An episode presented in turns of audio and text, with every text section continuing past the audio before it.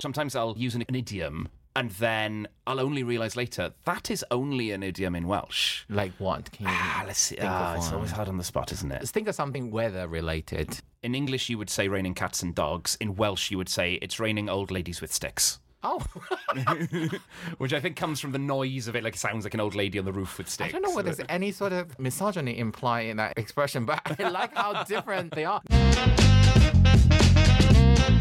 Hello, welcome to Comedy with an Accent podcast. I'm your Taiwanese comedian, Kuan-wen. I interview comedians who perform English stand-up comedy but who are not native English speakers or they can have a very distinct British regional accent. This podcast is all about comedy, about accent, about languages, and about the comedy technique. So stay tuned if you're interested. Oh, is that it? There's no something exciting like a clap or just let's start it. You wanted a clapperboard. okay, let's do it. Hello, welcome back to the Comedy with an Accent podcast. I've moved again. I am in Cardiff in Cymru. I'm in Wales today to interview a Welsh comedian. Normally, I talk about the comedian's accolade in a very tacky and mm-hmm, conventional mm-hmm. way, but for this specific comedian, I want to sing his song to welcome him because I tried to learn a couple of Welsh greeting and I think I sound pretty terrible. So I'm gonna do this. The pound is down, the pound is down. Not still funding to be found. I got a two P in my dressing gown. Uh, I need it because the pound is down. Is, is that right? oh, that's my song. I'm so pleased. I haven't thought about that in years. That was my. Let's welcome to this podcast, and that is Steffan Alin. That is absolutely spot on. I know I did my homework. I thought for the Anglophones, you would think here's Steffan Alun, but mm. today we have Steffan Alin. Welcome. Hello. Hi. Hello, thank you for having me. I feel so welcome in Cardiff because I've been to the UK over 15 years. Hmm. I've never visited Wales until 2022, but this is my fifth visit into ah, Wales. It's Good, good, good. You should come all the time. My impression of Cardiff has always been based on the Rhod Gilbert set. He was joking about Cardiff people trying to go European and trying to serve Italian al fresco, and he thinks it's a worse idea because trying to say spaghetti carbonara, spaghetti, and he's just showing this weather battling wind and rain. Yet when I arrived in Cardiff today, it was beautifully sunny, so it's a good sign. Hopefully today is not a train wreck. Recording. How are you, Steffan? Um, I'm very good. Yeah, very good. I am very good. Okay. Um, what news to report? Just having a nice time, I suppose. Doing loads of gigs. I had quite a while good... the world is crumbling around Yes, us. You yeah. Managed to find it. Okay, I'm gonna follow my usual structure so I don't get lost. So, Steffan, my usual question for any of my guests do you think you have an accent when you speak English?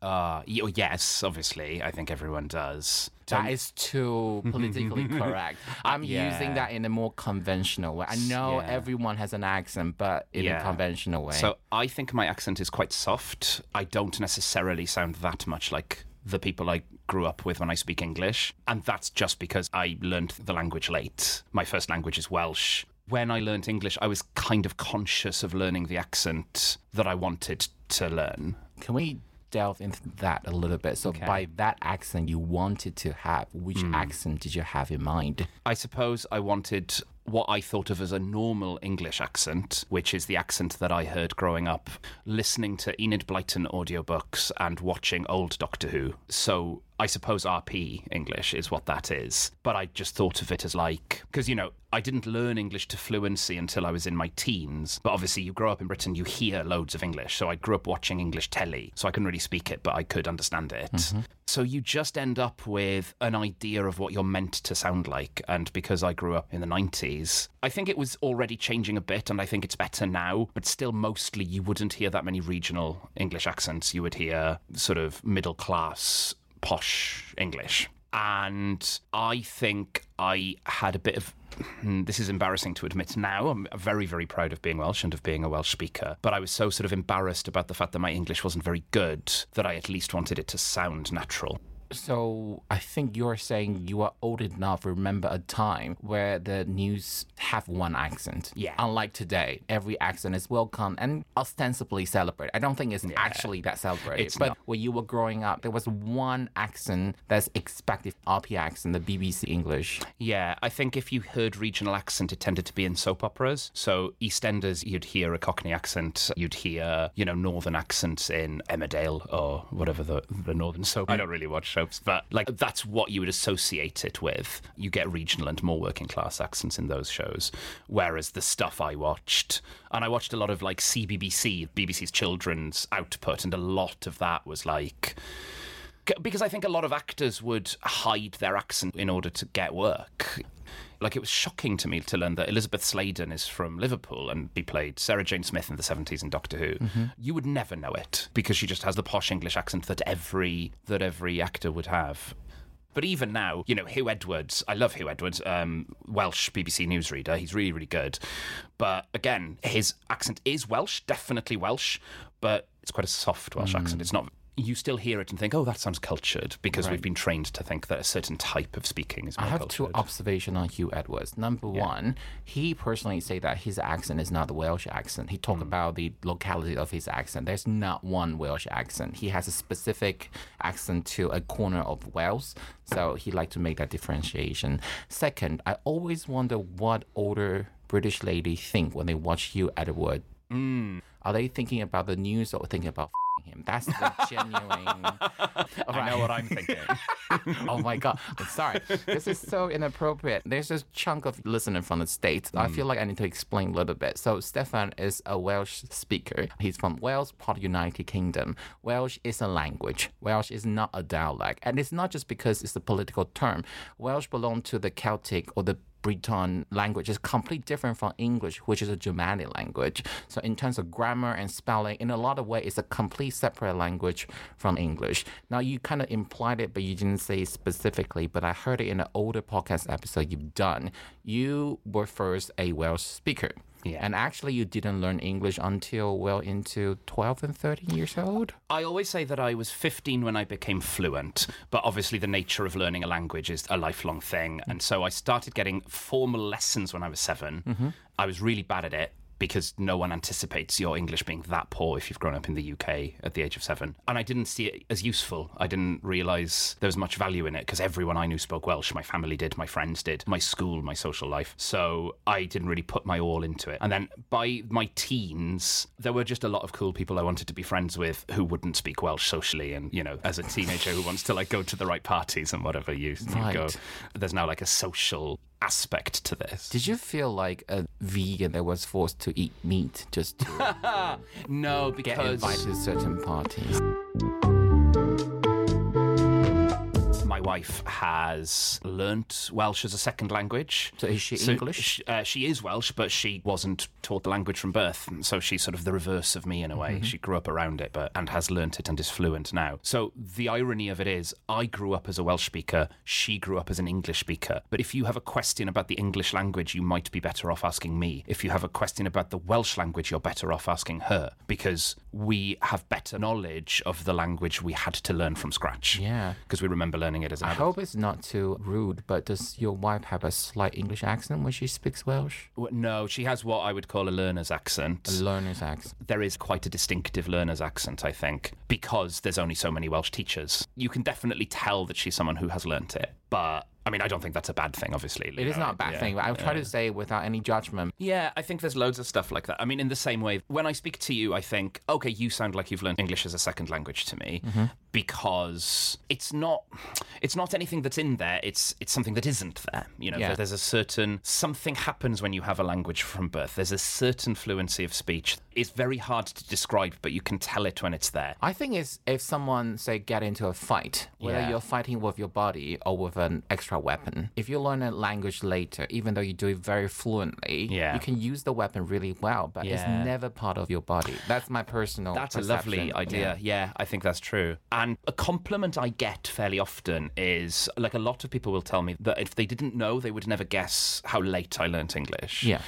And I think that is because even though I didn't learn it until late, I was exposed to it really early on. So I think I sort of incorporated the rhythms of it and the and the flow of it. That said, I can hear it. With every English word I speak, I can hear me going, as you say, that's a tool that's not part of my body. I'm choosing to use these words. I'm thinking in Welsh right now. And That is an front-facing. actual follow up question I Hmm. had because in my episode title, I will always put down where the guest comes from and what language the guest speaks. Some people learn a lot of foreign languages, so my rule is I will limit it to the guest mother tongue. So if someone is proficient English but they learn it later, I don't really count it as one. Yeah. But if the guest is from India or from Singapore, it's a language they use daily, then I will count it. Yeah. So my question to you, because I heard you on the other podcast, you describe your first language being Welsh, and you specifically said that you think in Welsh. Yeah. My question is, do you think English is your semi or the second language, but as good as a mother tongue, or is quite different enough to be just one of the foreign language you speaks really, really well? Um, I think I have mastery over it, which I don't have over any other language I speak. If I speak in French, it's much more awkward and broken. I can get by, but it's not great. Mm-hmm. Whereas English, I'm a stand up comic. Most of my gigs are in English. I think I am every bit as good as first language English speakers at using that language. Yeah. Even though, as I say, I think there's something as a second language speaker that you never get. There's a certain something that you can't acquire if you didn't learn it as a child. But I do think I've got mastery over it. I know precisely what word I want to use, and I can do that extremely quickly. Let me press on this a little bit more. Okay. If English is not that natural, sometimes there's a little glitch, even Hmm. Yeah. though it doesn't happen very often.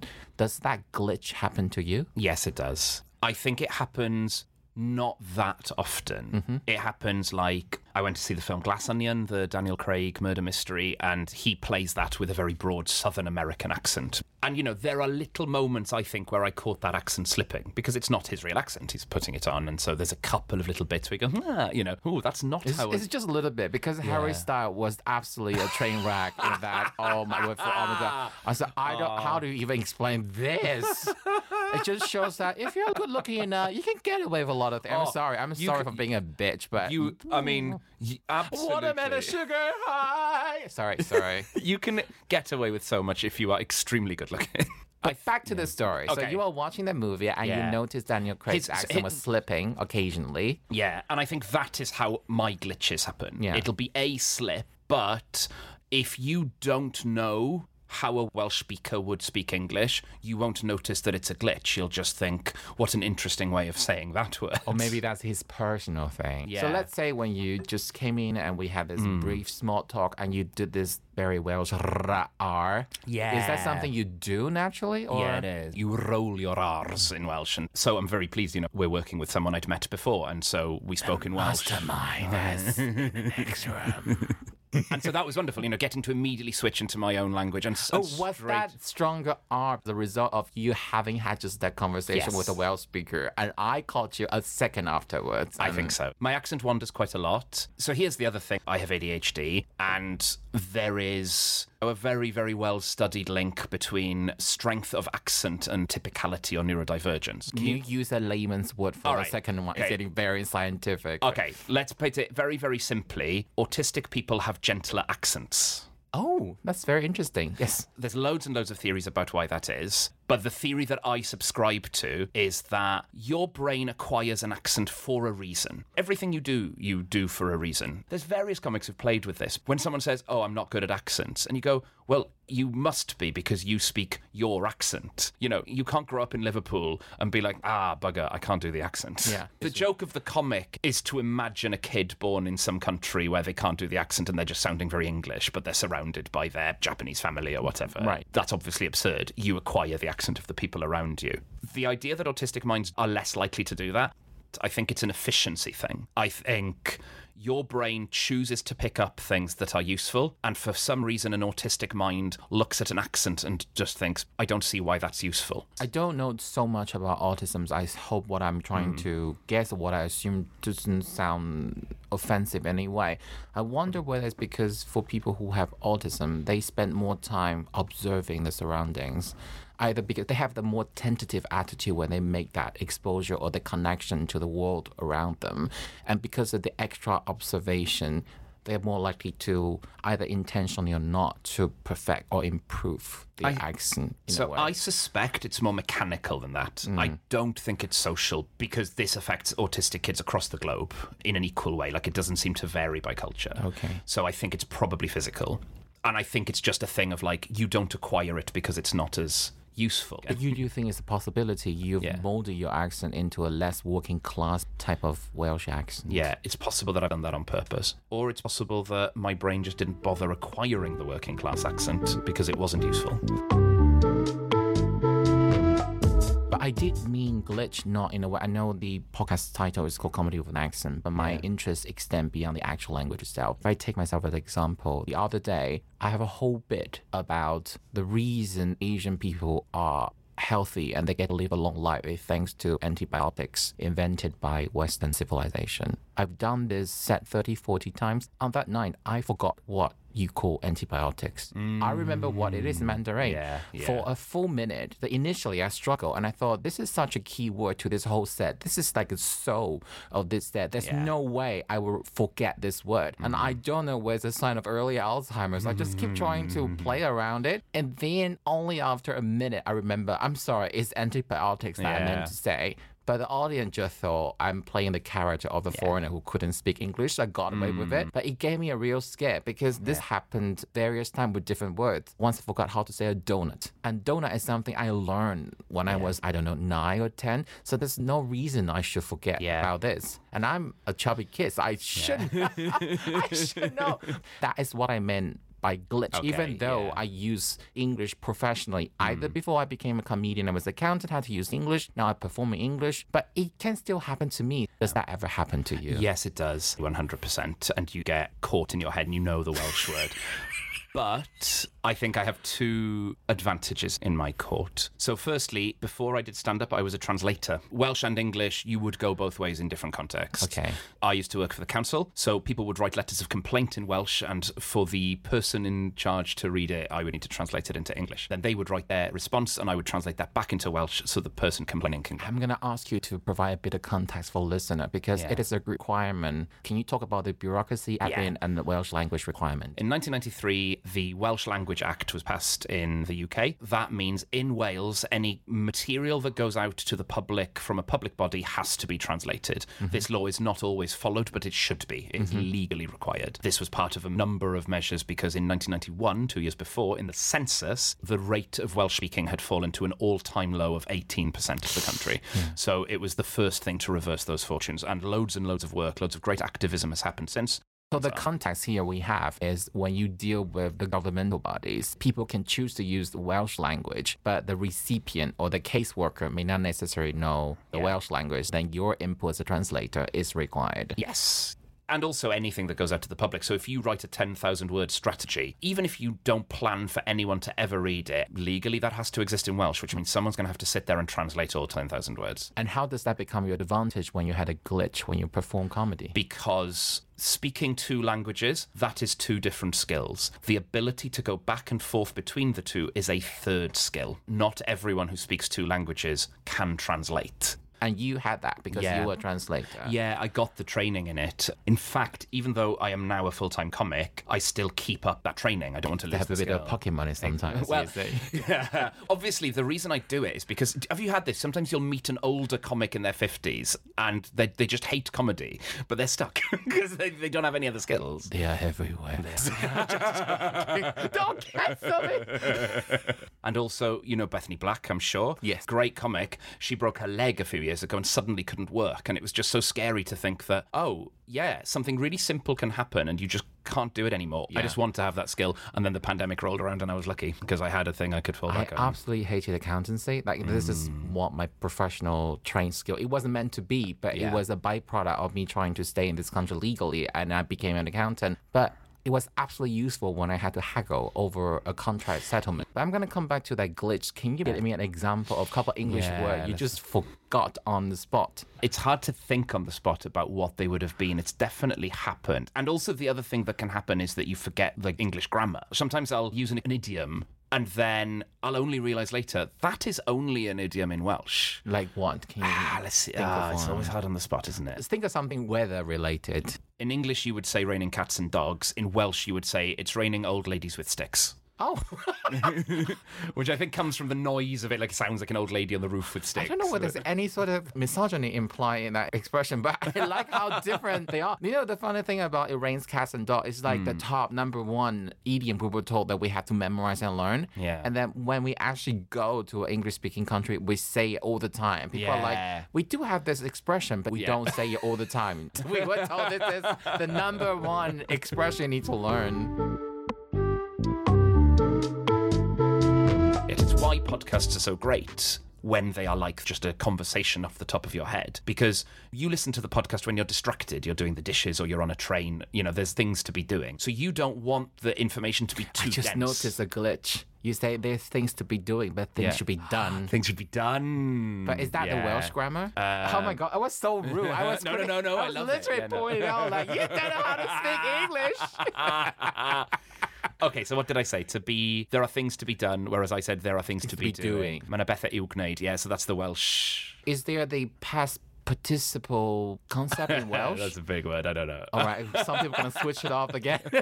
the original topic is when a glitch happened, Hmm. you have a couple of tools at your disposal, and the first of them was that you do translation. Yeah, you've got a good memory.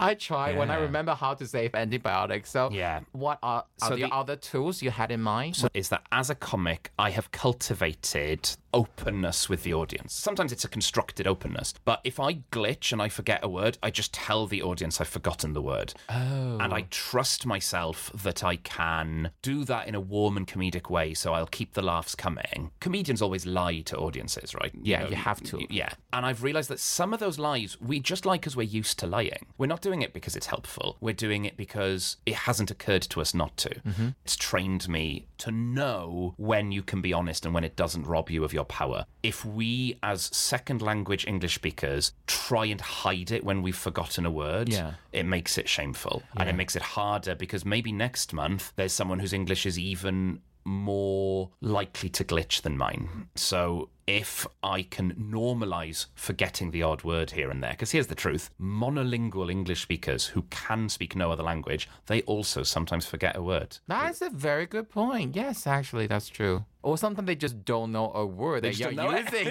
second Yeah, yeah. language. So that's it. Sometimes we have shame about it because we think we have to be the model learner. We have to know all the words. yes. But like they don't know all the words. No, initially, I always felt very hurt when someone pointed out my accent or criticized or just make a little. I don't think they were making mockery, but they were mimicking how I pronounce certain word. And I'm just mm. like, you know, I'm trying my best to make my English as neutral as possible, but this is very hurtful. But then I realized once I own it, it's like, just say, you know what, guys, I know I have an accent. I'll try to make it as understandable as possible, but just be aware I have an accent. And I'm aware of it, and Yeah. let's get going. And they just make it so much easier.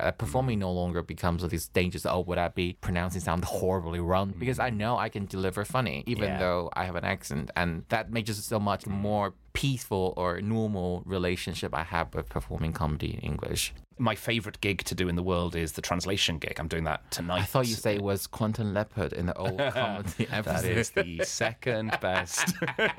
Sorry, James. So the translation gig, half the stage is a normal gig happening in Welsh. Yes. But the other half of the stage is me translating them live for the- an audience that does not speak Welsh. Oh, that is a fabulous concept. I'd So love to be able to do it. I mean, do you perform in Mandarin? Not much. I've tried Yeah. it once in Taiwan. I was hmm. very, very new, and I did it again in London, and it wasn't a great experience. Before I got on stage, the MC introduced me as Taiwanese, and a Chinese hmm. woman shut it out. China, Taiwan. It was completely unnecessary. Can you imagine a Welsh comic get on stage? So the next comic is from Wales, and someone hmm. shout United Kingdom Wales. Oh, you'd kill them. I just, I just thought, you know what, lady, this is unnecessary. So hmm. I don't want to perform to Chinese. That's why, despite my accent, I'm working my ass off to perform to English-speaking people hmm. because I need you guys. At least you let me talk what I think. I will say this, right? So I do loads of Welsh language comedy. It's important and I think it's culturally valuable. Selfishly, I would love to never perform in Welsh again because performing to my people is really, really difficult. is it um, because you're used to compose or think comedically in English first. No, I think I'm just. I was going to say I'm funnier in Welsh. That's not quite true. I'm better at using the Welsh language. But the problem is you're performing to your people, so your relationship to them is different. Yeah. If I perform to English speakers, if I make a sweeping statement about Wales, they will assume I speak for all Welsh people. Hmm. If I make that same statement in Wales, most of them are going to go, no, it's not.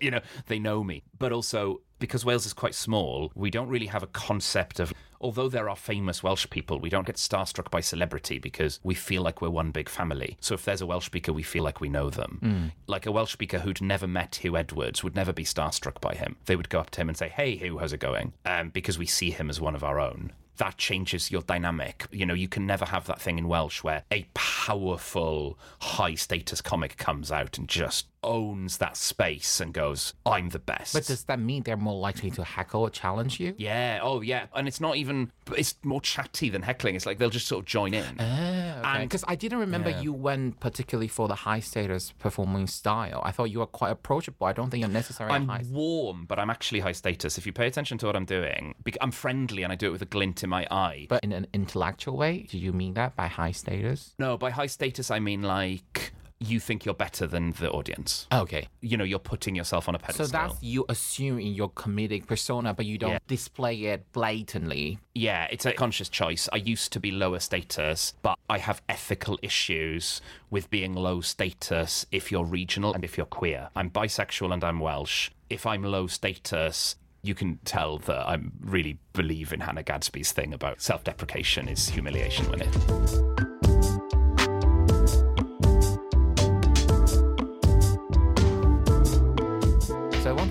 To come back to this discussion on performing in Welsh. Mm. And you say that in terms of languages, you're a more fluent Welsh speaker. But you find it harder just because the audience expectation of you is Yeah. different and dynamic. Yeah, different comedians have different ideas about this, but I would hate. Let me ask you the question. Yes. Do you think you would enjoy performing if you were a household name, incredibly famous, everyone in the country knows who you are? Do you think you'd enjoy gigs? I don't think I would because I would not know whether they like me, the idea of me, or just like that specific joke. Yeah. If I managed to come up with a brilliant joke, I would someone to give me extra compliment on the effort. Yeah. Not just because they like me Yeah. as a name as the person. Yeah, so that's how I feel. My favorite thing about comedy is stepping out into a room that has no idea who I am and having to win them over.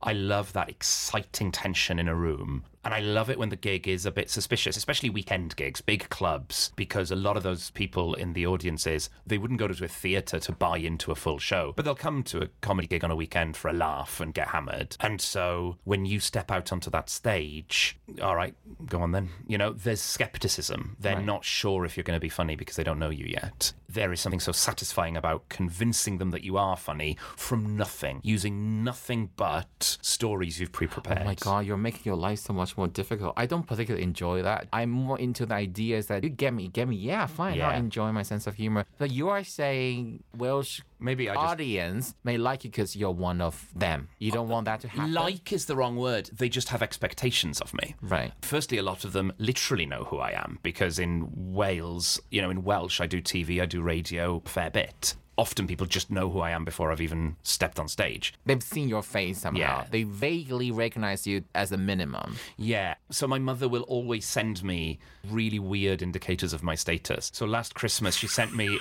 That's just such a motherly Yeah. thing to do. She sent me a screenshot of the BBC's website's Christmas quiz where I was a wrong answer for one of the questions.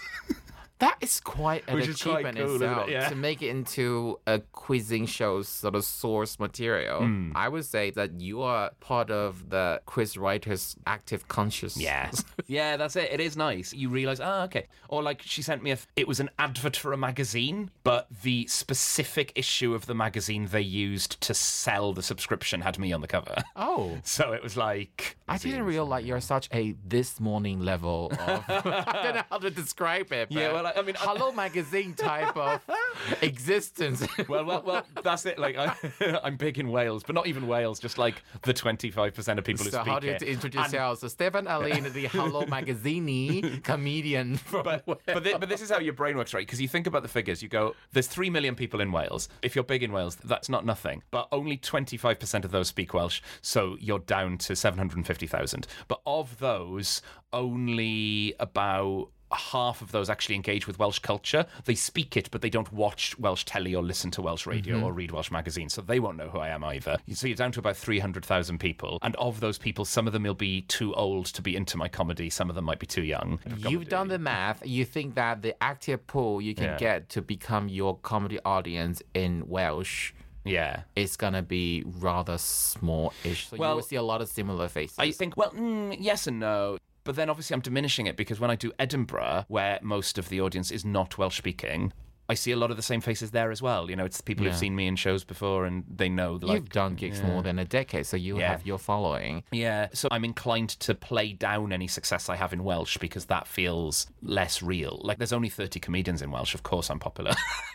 there's not enough. But I get what you say because the original question is why do you not enjoy performing in Welsh as much as in English? And you're saying because you don't quite have a neutral Yeah, state, that's and it. that it just feels Yeah. restrictive. And as a comedian, you want to have that room of maneuver. Yeah, that's it. I know what my best 20 minute set is, but I don't like doing it because I just, I'm worried that everyone in that room has seen it a thousand times already. Right. So you try and write new stuff, but it takes ages to get new stuff to be good. But there aren't enough gigs in Welsh to practice and rehearse. I would. I feel like when I perform here. I need to address their expectation of me as a foreigner and as a minority. And after I have done that, I can go on to do something else. And they don't have enough knowledge of Taiwan. They don't have enough knowledge of different countries Mm. in East Asia. So I have to be overly simplistic to the point I hate what I do. But if I do any more nuances, they Yeah. won't get it. And I have to compromise so much, especially when I do a club weekend night. If I can do that in front of my home crowd, I would actually appreciate it. But that's because I've not done it much. Maybe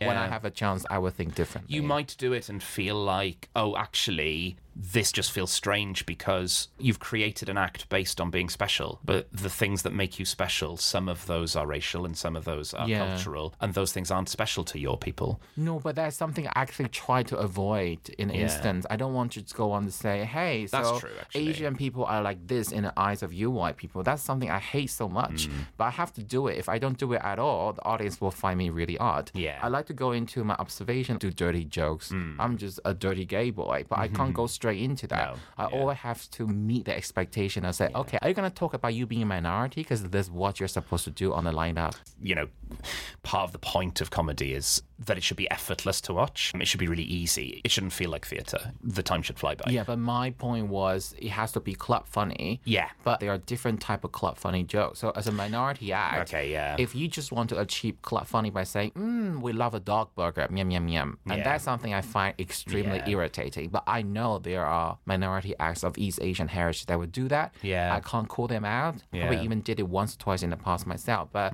when people overplay that stereotype, say, Yeah. oh gosh, she's not helping. If- yeah. I had this horrible image of this comedian on stage Mm. singing a song to say how small Chinese penises are for like a Mm. whole minute. And keep saying small. small." Yeah, and I do feel that way with Wales as well. That Remember when yeah. you MC the Komedia gig and you just kind of mentioned you're from Wales? Yeah. Someone then shouted "ship shagger." How did you feel on that night? Um, I mean, it's fine, isn't it? I quite like being heckled because I think something that knocks me off my perch is better for the rest of the audience. Right. So I wasn't hurt by it. And also, if you're a Welsh speaker, you are from a little safe bubble and you carry that with you. Hmm. You can't be hurt by someone shouting sheep shagger because you're like, you don't know anything. You don't know anything about my culture. I'm going to go back to my country. I am going to spend time with my family. I'm going to talk to my mother about a Welsh language crime novel I'm reading. I'm going to find out what my cousin's up to at the Eisteddfod this year, the big festival of culture. I'm going to watch Welsh language news and see what the Senedd, our government, is doing. The idea that you can reduce me to the agricultural stereotype, I'm immune to it. I'm from a city. Shrug. It's meaningless. You're not shouting sheep shagger because you've recognized something real about me. You're just doing it because it's word association. You've heard Welsh, you've said sheep shagger. You're nothing to me. But, no- but what I picked up from you, the keyword for me is immune. That means Yeah. it's not that in absolute term it had no impact on you whatsoever. Yeah. It's very long time ago. It might have had an impact, but you build up enough resistance to not let that affect you. Mm. Yeah, I think that's true. So I think I know what my pressure points are. And I try and not have them. I used to have pressure points about my sexuality. You know, if people would be homophobic to me, I would find it really hurtful and really hard. And now I don't care. So I can't be hurt by it. Same with my nationality, same with my language. So let's say if you are performing in Wales, you can expect it's extremely unlikely the audience will just shout that stupid Wales stereotype, sheep shagger. That means whenever you cross the border to perform in England, there's a little bit breathing you have You to get, do. you, get- you get your jab. Yeah. so, right here, I'm back in England again. This is what I might expect to happen. Hmm. So that jab, what what is that like? That jab, there must be some mental preparation, whether you do it intentionally or subconsciously. What the thought process is like. Yeah, I think it is subconscious, and I think it starts way before I'm on stage because it starts as soon as I'm in the green room and I'm talking to the other acts. Mm. Let's talk about that Komedia gig. I'm in Brighton. That's who I am today. I'm the person who's in Brighton. Let's do some Brighton stuff, like pop, pop out to the shops, walk on the beach. So I try and do that when I have time. If it's a flying visit and I don't have the time to immerse myself, at the very least, I talk to the other acts on the bill And what reminds you that you are no longer on home turf? Was that feeling strong? Well, you're just away, aren't you? You're away from home. There's just things that aren't there, and some of them are obvious and some of them are subtle. But let's say if you're away from Swansea, you're Yeah. not at home. But what's the difference between coming to Cardiff to gig and then going to Brighton or London or Manchester to gig? So in Cardiff, cash machines still provide me with a Welsh option. just little things like that. It seems subtle and it seems silly, but it's real. Signs are bilingual here. In Cardiff, walking here to the studio today, announcements on the trains are bilingual. You're walking past signs. So, like, I'm just seeing and hearing my language everywhere. And you bump into people, and sometimes it's people you know. Sometimes it's, again, this is a nice thing about being quite well known in Wales. is Sometimes people know who you are, so they'll strike up a conversation with you in Welsh. There's a certain culture to the way that you connect with people. So, as soon as you're in Brighton, you're just like, that's not going to happen. No one is going to do that to me here. And you're not going to be accommodated. Like, it's really weird to be in a supermarket and those self service checkout machines, and you can't switch it to your language. And you just pause a minute and go, oh, there's some companies that do. So, McDonald's, and I know McDonald's isn't a good company and maybe I shouldn't eat there, but the Welsh language option is an option in all their UK branches, not just the Welsh ones. So, like, if I'm getting a, a shameful McDonald's at the end of a gig in Brighton, at that point I can hear the Welsh. The translation isn't great, but it's good enough. it's just all those little bits of accessibility comfort that you get used to at home that are just immediately gone as soon as you're away. Okay, can I ask a cheeky question? Yes. When you really needed that support and you have one Welsh speaker from North Wales, the other from the South of Wales, would you give preference to the Southern Welsh speaker because the accent is not quite as different? Uh, no, so my maybe some people would, but my mother's from the north, so uh, so half my family. Then I'm trying to draw comparison because for me, Taiwanese is incredibly emotional when I hear it. But I, I still mentally think, oh, that's a Southern pronunciation. But I don't get to choose. Well, yeah, I, th- I, I mean, it is a thing, and Welsh is very, very regional. Even the words that you use can vary quite a lot between towns that are even just 10 miles apart. You use a very neutral word, accessibility, but I think you're touching upon something that's incredibly emotional. I believe none of my guests has covered this aspect, and now you just make me wonder. I guess for most of my guests, they come from a language zone that is not so threatened and endangered. Yeah. It's a lot more likely and easily for them to find someone to have any information or any sound of their language. They don't feel like they're mm. cut off from it Yeah. but you were describing the exposure to your language almost like a battery recharge. Like It provides you mm. with the warmth, emotional support you need to feel at home, like a mother's cuddle. When I think back, do I need that? I think so, but I'm unaware of it because for me to get any information in Mandarin or in Taiwanese is fairly easy. I have some really good friends who are also Taiwanese and we chat to each other all the time. There's not a day that I could not use that language. When I'm trying to imagine a scenario, let's say for a whole month I could not speak anything but English, that's gonna be weird. Yeah, I never thought of that. Yeah, that's a really big thing for me. There's um, there's an old Marvel comic which I never read, but someone described it to me once, so it's always stayed with me. About a superhero who it's a convoluted story, but in the 80s or 90s, they were like, this character is gay, and we want to cover hmm. AIDS as a story. Obviously, it's affecting so many people. But then the publisher or whatever was like, you can't do a story about AIDS, and you can't have that character be gay. So suddenly they had this story they were halfway through telling about this man who was getting more and more sick, but they were not allowed to make it AIDS anymore. So they had to come up with a different story. A new writer came in and came up with a different ending. That this man was Canadian. He derived his power from an affinity with Canada. And so the longer he's away from Canada, he gets sicker and sicker Oh. Basically all he needs to do to fix that is just go back occasionally and recharge. Obviously, I think that is incredibly offensive that that aid story was not allowed to be told. But also, I've never related more to a fictional character than someone who has Isn't that to. a bit like how the elves are in Tolkien's Ah, world? is it? I can see that. One of the thing you mentioned, you were doing this podcast.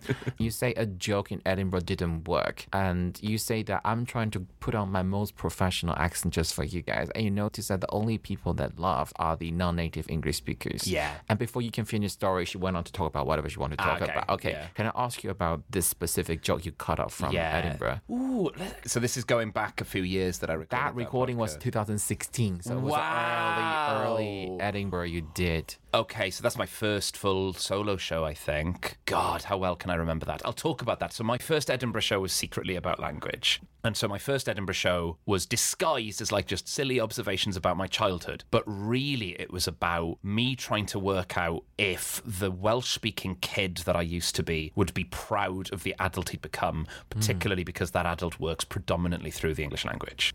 I visually in the show kind of imagine talking to myself as a child, but of course that child can't understand me because he doesn't speak the language that I do stand up in. And so I anticipated I'm going to have to explain every single thing of this because my audiences are going to be monolingual English speakers because I just thought they'd mostly be English Scottish audiences. But of course, it's an international festival. People from other countries come all the time. And what I found was the first few days, maybe the first week or so, I was getting five or six people in. Then word of mouth gets out, and by the end, I'm filling that room. It was 60 seats. And what I hadn't anticipated was it was bringing in international audiences. I had a massive chunk in that show. I would talk about my experiences trying to learn English. There were several purposes to this, but the main thing I wanted to do was this. I loved comedy as a kid. Like I would go to comedy every fortnight in uni. So I saw so, so many comedians. All of them want to talk about Wales a bit. Some of them did it brilliantly, but way too many of them would just do like lazy observations about the language. And they would just say things like, oh, it just looks like you've picked the spelling at random or whatever. And you go, well, yeah, of course it does to you because you don't speak it. That's what all languages look like if you don't speak it. Yeah.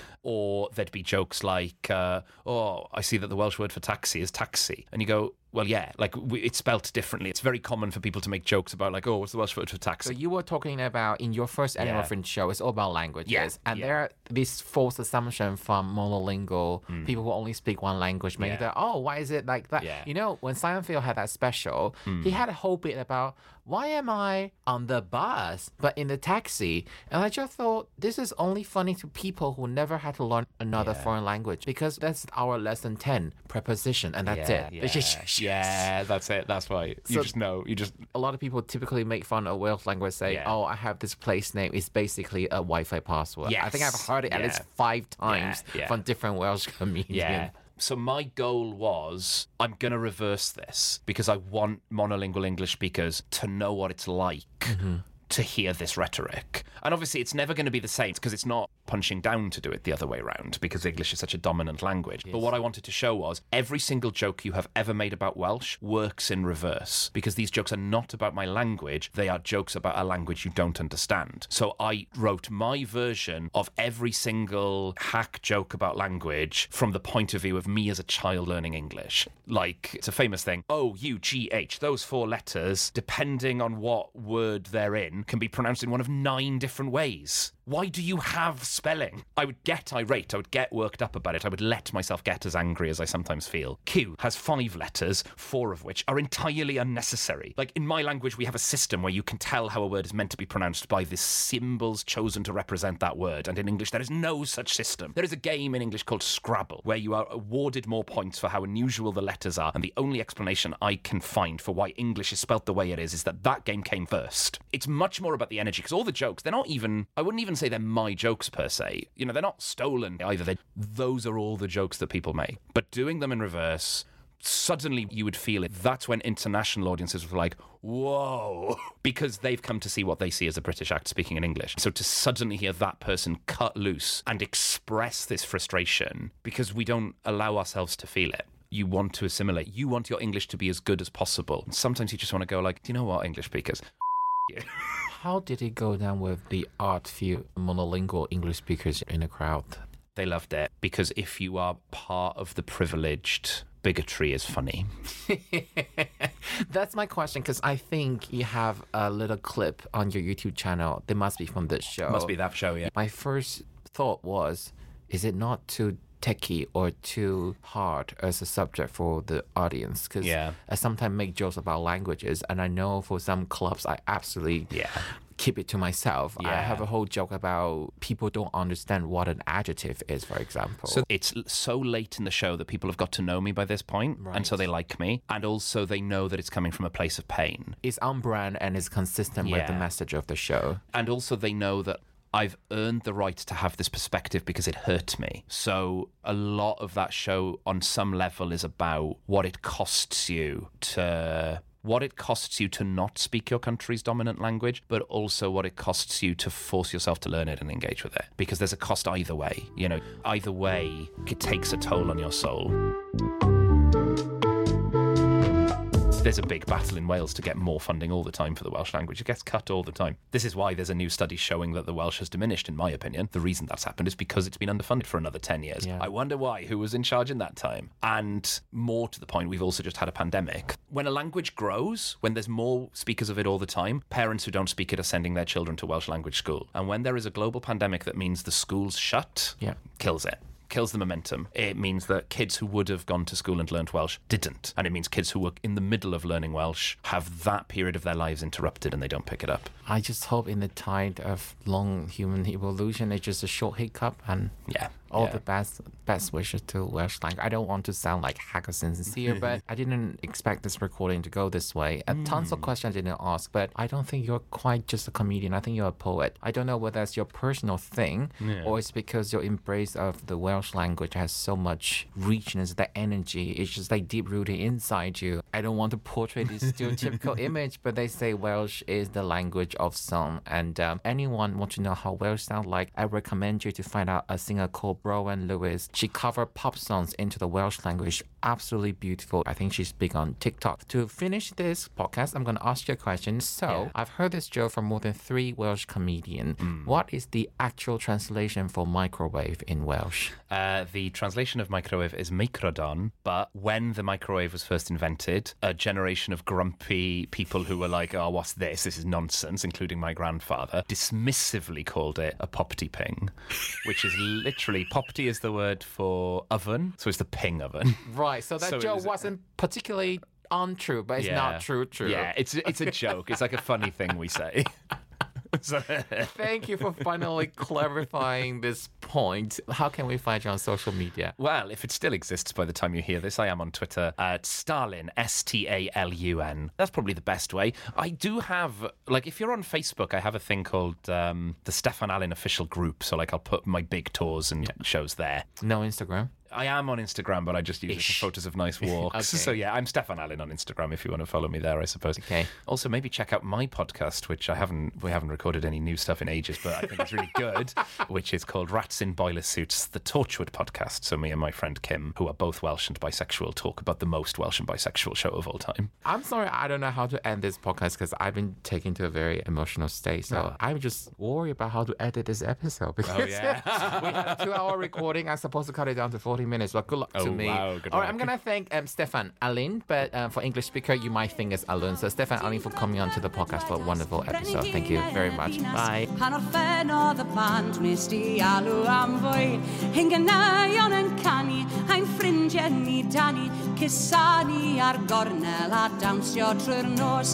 boys of the NYPD singing.